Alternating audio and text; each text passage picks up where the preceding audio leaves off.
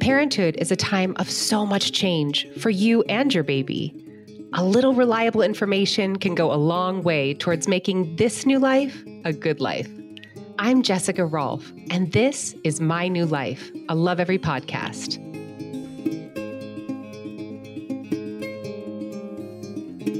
Have a few parenting regrets from 2020? You are not alone. But does that guilt serve to make you a better parent? My guest on the podcast today would say no. Dr. Lecia Ellis Cox is a psychiatrist and mother to three children. She's also the author of Ditch the Mommy Guilt, a blueprint for the modern mommy. Hello, Dr. Lecia.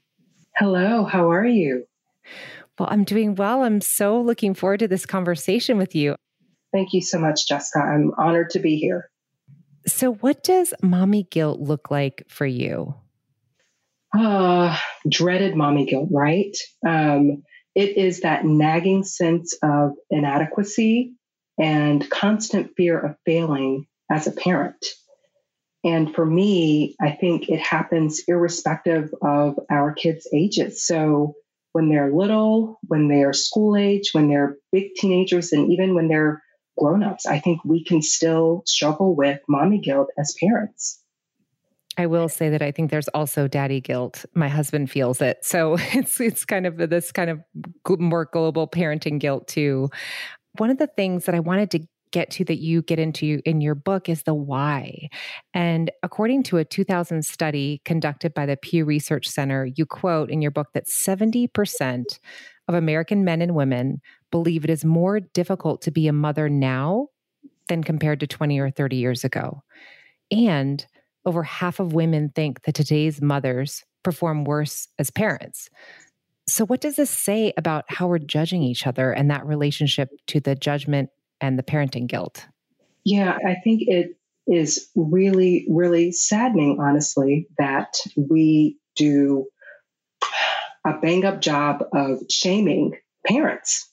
And the fact of the matter is, moms are working outside of the home more than ever before. So we are having to juggle as parents a lot more responsibilities.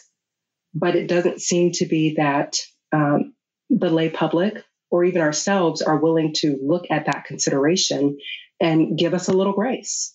And so it, it adds to that societal pressure of we've got to do it right and do it right all the time. And it's it's not sustainable. What is the cost of striving for perfection in parenthood? So let me just go ahead and say if you didn't know, there are no perfect parents and there are no perfect kids. And I like to say I should know, right? Because I'm the expert and I should be as close to perfection as there is. But you know what? I don't even reach it either. um, and so the price of perfectionism means stress, overwhelm, exhaustion, unnecessary pressure that we put on ourselves as parents, as mom and dads to, to do it all, and fearing that if we don't, that we've somehow messed up our kids, uh, permanently even messed up our kids. And it leads to unfair expectations that we place on our children. And I know for me, recovering from mommy guilt and, and parenting guilt, but early on, especially with my first baby, um, who's now 13, I really had a lot of trouble. Um, one thing was just around breastfeeding because I had a really, really tough time. And all I remember being taught in medical school, and then um, just what your pediatrician says is breast is best. So I was doing my best, but it was exhausting and I was stressed out about it. And I felt horrible that I couldn't get it together and I had to supplement with formula. When the reality is, the best baby is a happy fed baby, irrespective of where their nutritional source is coming from. But it took me a while to get there. Um, and then I had another episode when my first was um, in preschool and they had Mother's Day tea. And I had a full clinic schedule that day, that afternoon. And so they don't always give enough notice um, sometimes for working parents to rearrange schedules. And so when I got the um, information about it, I was like, well, it's going to be a lot more difficult for me to rearrange my afternoon schedule. So I'm going to skip this one.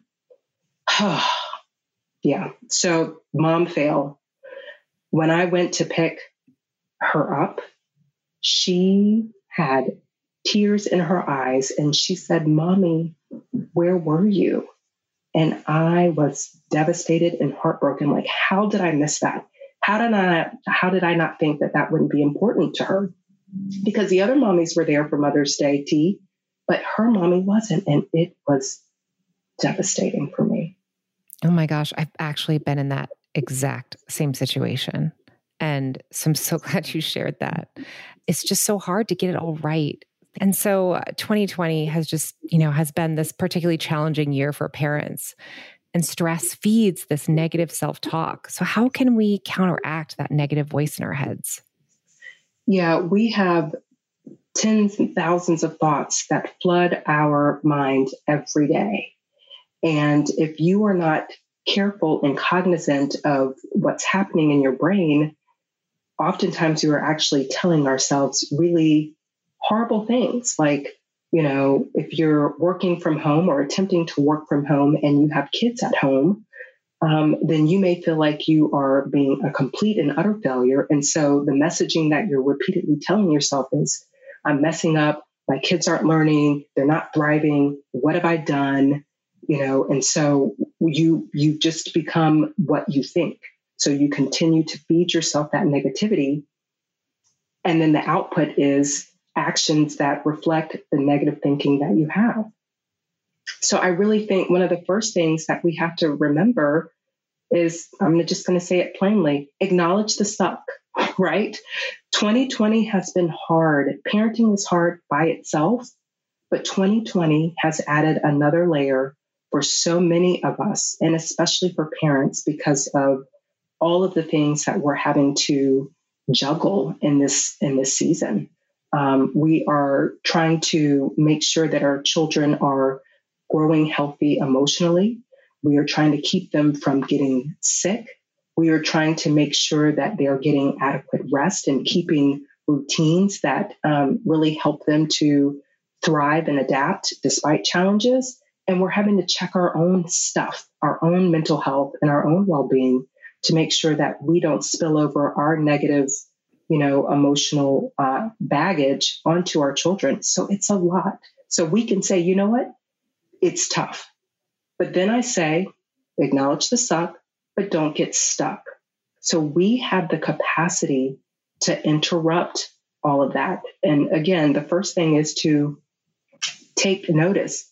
Gosh, I'm really having a lot of negative thoughts here you know you you pay attention to how your body is feeling you might not initially notice the thought but you might all of a sudden feel really just overwhelmed or you feel defeated. And so it would be this is how my body is feeling. What thought just preceded the shift in my uh, physical um, feeling? What happened? What did i just think? And so then you have the opportunity to go and intentionally reflect on the thoughts that preceded the physical sensation and then interrupt it. Because feelings are feelings and they're your feelings, but they're not always factual. Your feelings will trip you up and mess things up for you. You also talk about another helpful concept is growth mindset. And you talk about it in your book. So, what does this mean and how does this relate to ditching the mommy guilt? So, Dr. Carol S. Dweck is a psychologist at Stanford, and she came up with this amazing concept of mindset. And it's used a lot in education, but it's really spilling over into many other aspects in parenting, I think is another great one. But mindset is really kind of the approach, the perspective that you take, particularly when life brings you challenges. And so there's a fixed and a growth mindset. And a fixed mindset is really, you know, intelligence is fixed. Either you have talent or you don't um, that when people give you feedback and it sounds uh, critical, then it just means that you are being personally attacked, um, and and that obstacles and challenges mean that you are incapable. So when you take on parenting challenges from the perspective of a fixed mindset, you know, then it's just this is how my kid is, or this is just how I handle challenges, and that's it. I, I don't know how to figure it out. It is what it is, and you move on. And it creates stress. But if you use a growth mindset, it's really this idea that we can cultivate and grow and learn, and the focus is on mastery um, criticism is seen as something that can be used to um, try a different approach and make things better. And obstacles and challenges also reflect opportunities to learn and grow. So you have a toddler that is completely upset through a tantrum in the grocery store. And instead of you deciding, you know what, it's terrible too, you know, and just like this sucks, and you just check out emotionally, you see that as this is this is how my toddler is learning to regulate emotions. And they're not there yet because they're two or three years old. And so this is developmentally appropriate. It does not say something about my parenting ability or my value or the value of my child. And so you can approach it differently and you will use uh, resources like your incredible podcast or books to help you learn how to approach challenges in a healthy way. In fact, in my house, we talk about this concept of do overs. So my child will do something that will be so frustrating and walk in the room and maybe say something rude to their sibling or do something that's frustrating. And I'll just say, let's do a do over. It's been one of the best tools that we have.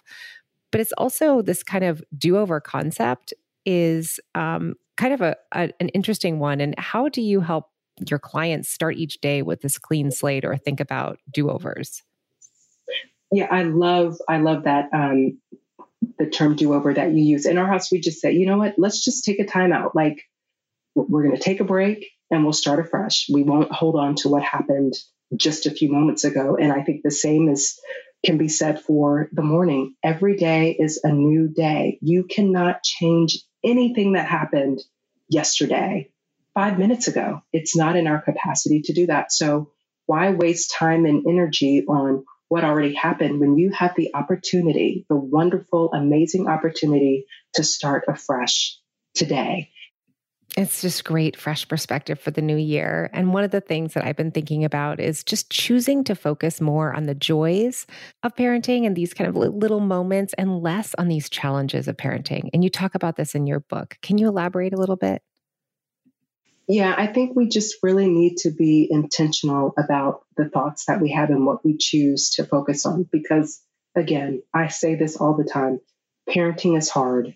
My usual statement is um, staying married and raising my children will be two of the hardest things that I'll ever do, and arguably two of the most important things um, that I will do in my life. And certainly, there are some times when it gets really tough with our with our babies. Um, thinking back to newborn days, I, I don't actually miss not getting any sleep chronically. Um, that was a pretty tough time. But oh my goodness, like to think of that beautiful coo that I would hear um, emanating from their sweet mouths and kissing, kissing soft cheeks and watching them grow and develop and, and learn and, and their personalities. Like they're so many wonderful, wonderful things that we get to be a part of and experience with our babies. We get to create magic for them and see it through their eyes, which is just such an incredible, delightful experience. And so that's what I like to focus on most importantly, because there's so much good, much more so than the bad, the negative, the challenges. Yeah, my husband and I have been talking about that a lot recently. Just like, let's just enjoy them. You know, we're always kind of striving to implement the latest positive discipline technique or apply something, but it's just kissing that sweet cheek. It just brought me back. Yeah. Thank you mm-hmm. for that. You know what? We're all going to make mistakes and we're going to be okay when we make those mistakes. And our children get to see that and they learn and grow and continue to evolve into healthy human beings despite all the mistakes that we often make along this parenting journey. It has been wonderful speaking with you, Dr. Lecia. Thank you for giving us your time. Thank you so much. It's my pleasure. January is a great time for self reflection. Let's review a couple of Dr. Lecia's takeaways. Takeaway number one Growth mindset is the idea that we can cultivate, grow, and learn from difficult situations rather than just checking out. The focus is on mastery. Failure gives us an opportunity to reevaluate and make it better. Takeaway number two every parenting fail comes with the opportunity for a do over. You can't change what is behind you, so why waste time rehashing it? Own your mistakes. Your children will benefit from seeing you acknowledge those mistakes. You can find more about growth mindset and the importance of failure on the Lovevery blog at lovevery.com. You've been listening to My New Life. If you think this episode might be helpful to a fellow parent, please share. And if you'd like to learn more about the topics discussed in today's show, head over to lovevery.com. That's L O V E V E R Y.com. I'm Jessica Rolfe. Thanks for listening.